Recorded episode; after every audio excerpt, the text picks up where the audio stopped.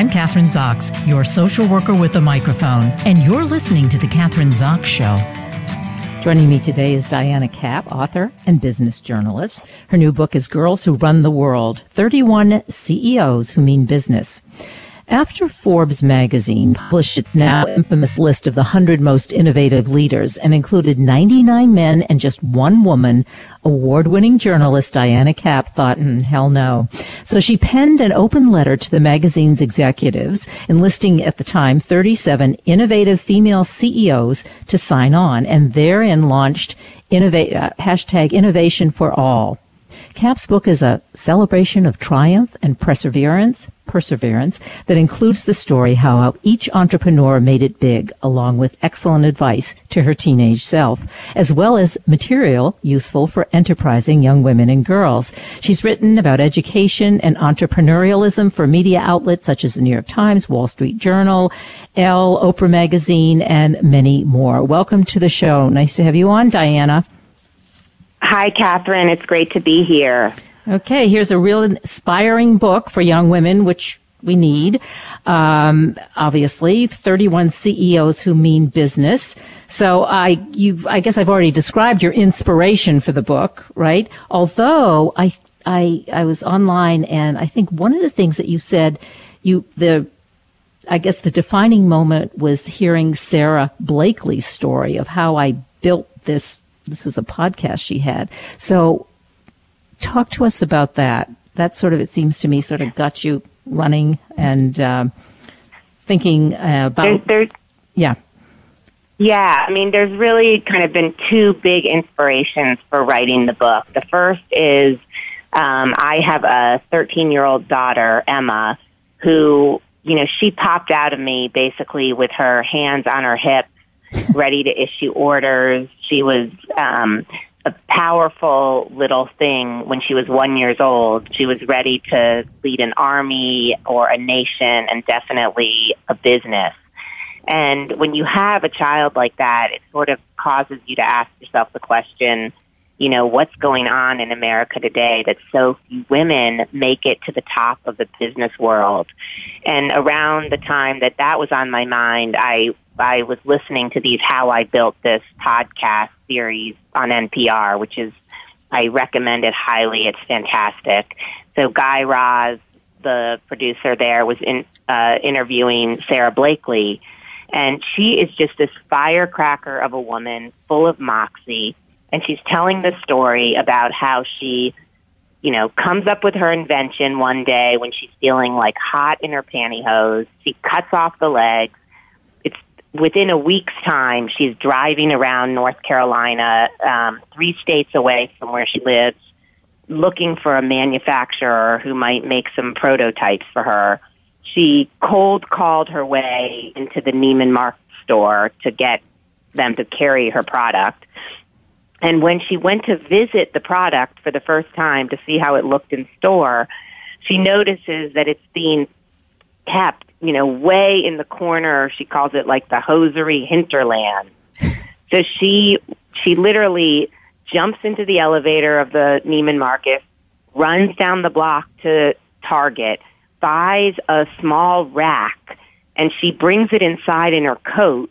She sets it up at the register, and she moves all her products right to the front where it will be seen and purchased. And it's just that kind of, I don't ask permission. I don't wait for someone to tell me no. She's faking it till she makes it kind of, view of the world. And when I heard her telling this story on How I Built This, all I can think of is my daughter has to hear this story. This is like everything she needs to know about how to operate and how to, turn so many no's into yeses. So I thought, young girls are not listening to How I Built This. They don't really listen to podcasts. They're not reading Fast Company magazine and Inc., the kind of places that are writing about some of these women entrepreneurs. So that was the concept was, they are getting a lot of opportunities to read about historical pioneers like Amelia Earhart or Sojourner Truth or Ray Jameson. but they are not learning about the pioneering women of today. Why? I'm going to stop you. Why aren't they? Why isn't this in their curriculum, along with Amelia Earhart? But then, fast forward to today. Why don't? I mean, you have your daughter's how old now? Now she's 14. So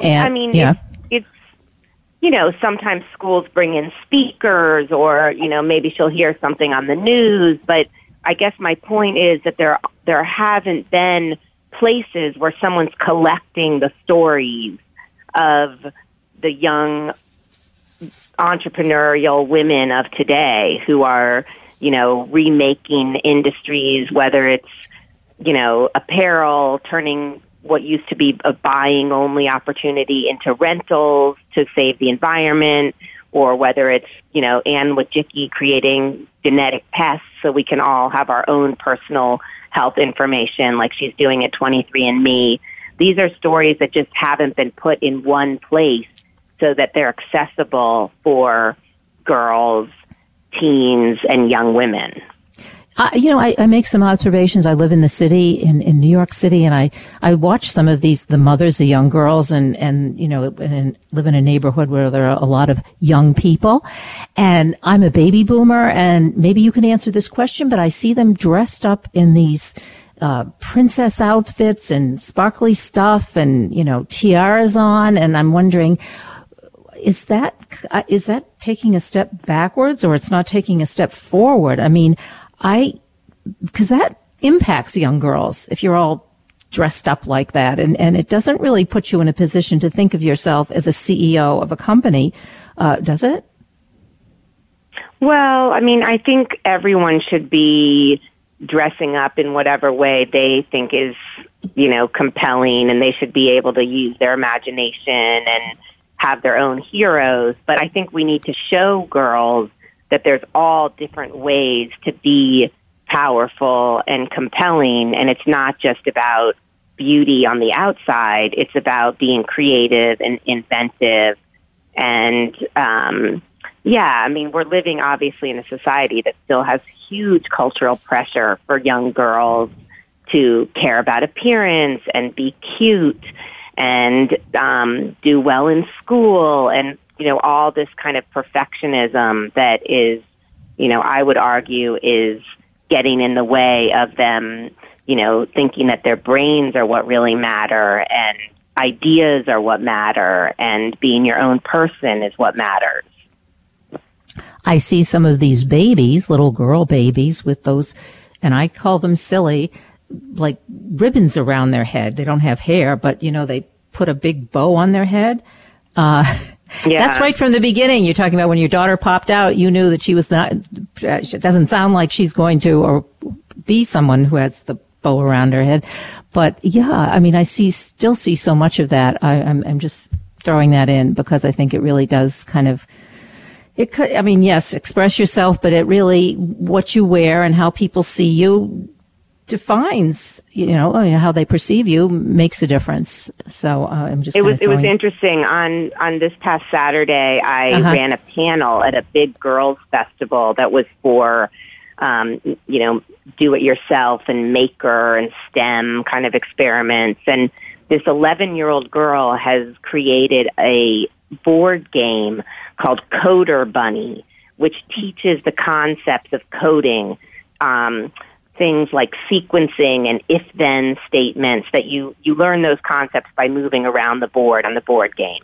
But what she was talking about on the panel is the fact that when she was 6 or 7 and she had this idea that she wanted to be a CEO, she went looking at Macy's for some kind of suit that she would wear. And she said, what's interesting is you can't find anything like that as a girl. Like, why is it that business attire is only for men? And, doesn't that say something about who grows up to become a CEO? And it was really interesting. She kind of was making this connection between even clothing that's available for girls and then the images of what is, makes a powerful leader is someone in kind of a business suit, and how there's just nothing like that for girls. Coder Bunny, that's the name of the game? That was the name of her game. Yep. Yeah. And she'd sold 7,000 copies of this game on Amazon. Now it's time for her to go on Shark Tank. Yeah. All right, let's talk about Girls Who Run the World, because you've got, obviously, you have these 31 women who mean business. You've talked, obviously, about Sarah Blakely's story. Who else? Because let's talk about some of other ones whose stories are different than Sarah's, but really very interesting. Yeah. So I chose, a collection of women who... I wanted girls to be able to find sort of some connection to the women in the book. So I tried to have as diverse a group of women as I could find. So I wanted women that, haven't even gone to college, or, one woman came up through the military. There's women in the book who are classic immigrant stories. There's people that are, very pedigreed, that have come through MIT and Stanford and Harvard. And others that went to Florida State University and Arizona State. So I chose industries from construction to biotechnology. There's a packaging business, a stationery business, ice cream. I really wanted it to be broad, and I wanted it to have hard science in it. I can tell you this amazing story of Emily Nunez Cavness, who's business is Sword and Plow. And she was a senior at Middlebury College when she had this idea that at the time she was ROTC in the military, and she was seeing all the waste of military uniforms and parachutes and tents and bags that just get put into landfill every year. And she thought to herself, what if you could recycle this and give it a new life, something that's respectful, because these uniforms have been used, in a patriotic way. And so she started a bag company. She hires only veterans to do all the aspects of the business, and it's a really interesting B Corps, which is a business that has like many bottom lines. It has to have a social benefit to get this designation, which is what hers does. That's a great story. So she hires men and women. They have to be veterans, but yeah, male and female, both. She has like a jewelry designer who's a veteran, who's making necklaces and earrings out of old bullet casings. She uses the hardware on the bags comes from welders that are veterans, and the manufacturing and the shipping organization that she uses is veteran owned and operated. So she's been very thoughtful, and then she also gives a portion of her proceeds go back to veterans organizations. Diana, you said it's based out of Denver. Denver. Well, I think as you described it, all of these women come from very different backgrounds, right? Education, businesses. What would you say is the unifying, or are there unifying values or strengths that they all have, these 31 CEOs? Yeah, this word that I've been using a lot when I've been out on book tours, sort of what unifies them to me, is moxie. And basically that means just being incredibly gutsy, having cojones. I'll tell you a story of Natasha Case. She is the founder and CEO of Coolhaus Ice Cream in Los Angeles. And she was in architecture, working in architecture for Disney. And at that time, there was a lot of layoffs going on, and it was just like a very depressing place to be working. So she got this idea, I'm going to make architecture-inspired ice cream, and I'm going to bring it into work for my coworkers. And she got all this amazing feedback, and then when she decided she would actually try to turn it into a business, she didn't have the money to rent a retail location. So she thought, I will do it in a food truck. At that time, food trucks weren't trendy like they are today. And what she was able to find that she could afford on Craigslist was a mail truck, like an old leftover mail truck someone was getting rid of that cost $4,800. And what she found when she got it is that the engine in it didn't even work. So she had the idea that AAA road service, when you sign them on, they will give you a 200-mile free tow anywhere. So she gets the truck towed to Coachella, which is a very hip music venue in the desert, 200 miles outside of Los Angeles, where tons of young people come for music concerts. And that was how she launched her business. And it was just this idea that, you know, she would buy the truck without an engine. She would come up with this idea to get it towed. She wouldn't worry about, you know, what am I going to do after that to get the truck back to Los Angeles? It was like she sort of just went for it. And it was a huge success at Coachella, and she got written up in all these blogs and magazines, and that was the launch of Coolhaus Ice Cream. So it's not whether you can do it, but how are you going to do it? And it sounds like this is what it's these just women... How, yeah, and it's, how, yeah. And it's also just like just getting started. Like a lot of these women, they don't know how to do what they're doing. They tell me, I went to the University of YouTube to learn how to, you know, arrange flowers. That was the girl, Christina Stembel from Farm Girl Flowers. She founded this business working out of her San Francisco tiny apartment. She's keeping buckets of flowers in her bathtub. She's looking at YouTube videos to learn how to cut the stems to keep the blooms alive for the longest amount of time and how to do these arrangements that she ended up wrapping in burlap and having delivered by bicycle messenger. And, you know, she didn't know anything about how any of this worked. She didn't even go to college. And she says she goes on online courses and she learns how to do her books, how to use Excel. She said, you know, so much is available today that's very accessible. And so I would say, you know, these women are resourceful beyond all else. They figure things out as they go along. They don't wait to get started until they have it all perfect. They just dive in, because really the only way to learn and to figure out your business is kind of trial and error. And that's what any entrepreneur will tell you. But you have your own story as well. I mean, you went to Stanford. You have an MBA from Stanford. What was that like? I mean, I don't know when you graduated, but was the getting into Stanford MBA program? I mean, that's very impressive. What was the ratio of men to women, and how did you fit in, or how did you feel you fitted in at the time? Well, when I went to business school, it was about 30% women, and we studied mostly about men, because in 1995, which was the year I entered the Stanford Business School, that year there was 0 female CEOs in the Fortune 500. So that's 25 years ago, which isn't very long. But even with all this time that has passed since then, we still just have 33 female CEOs in the Fortune 500. It's 6% female.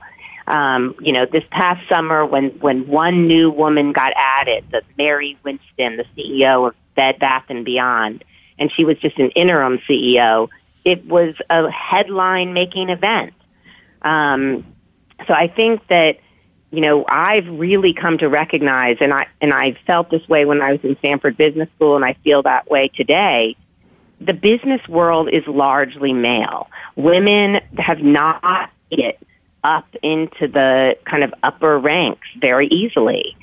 And so these entrepreneurial women who are founding their own companies, I think, is a much easier way to break in than to work within corporate America, which seems to be so stuck in its ways and so slow to change.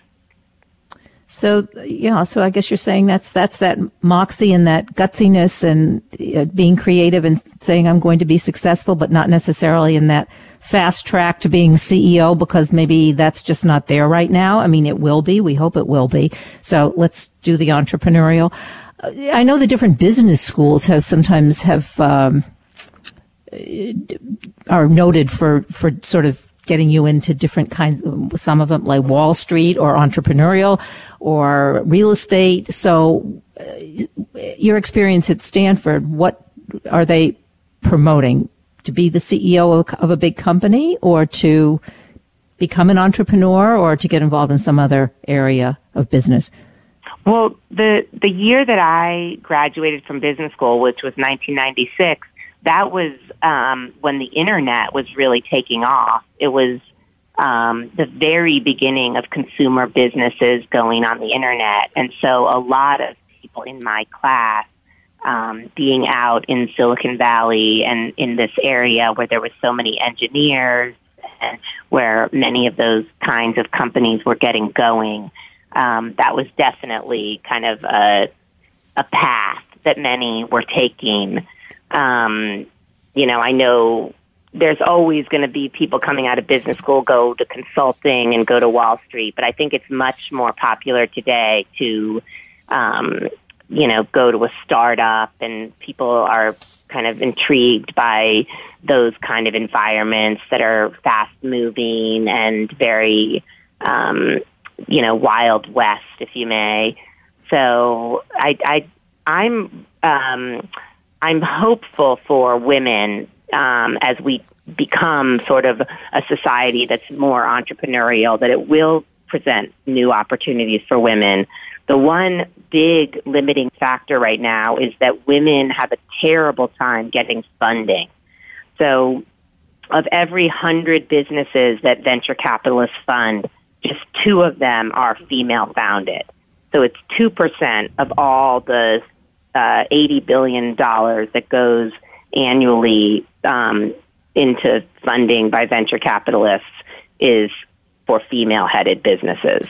Diana, is that because they don't know how to get the funding, or just because there's prejudice and they don't want to fund businesses that women are running, or a combination of both?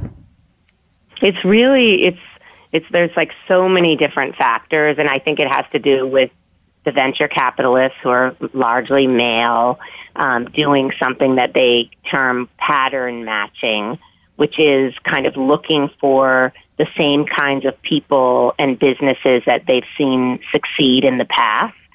They're trying to take as much risk out of their decisions as they can because they're trying to make money. And the women, on the same hand, are, you know, women typically lack confidence and do not make the big asks that men do.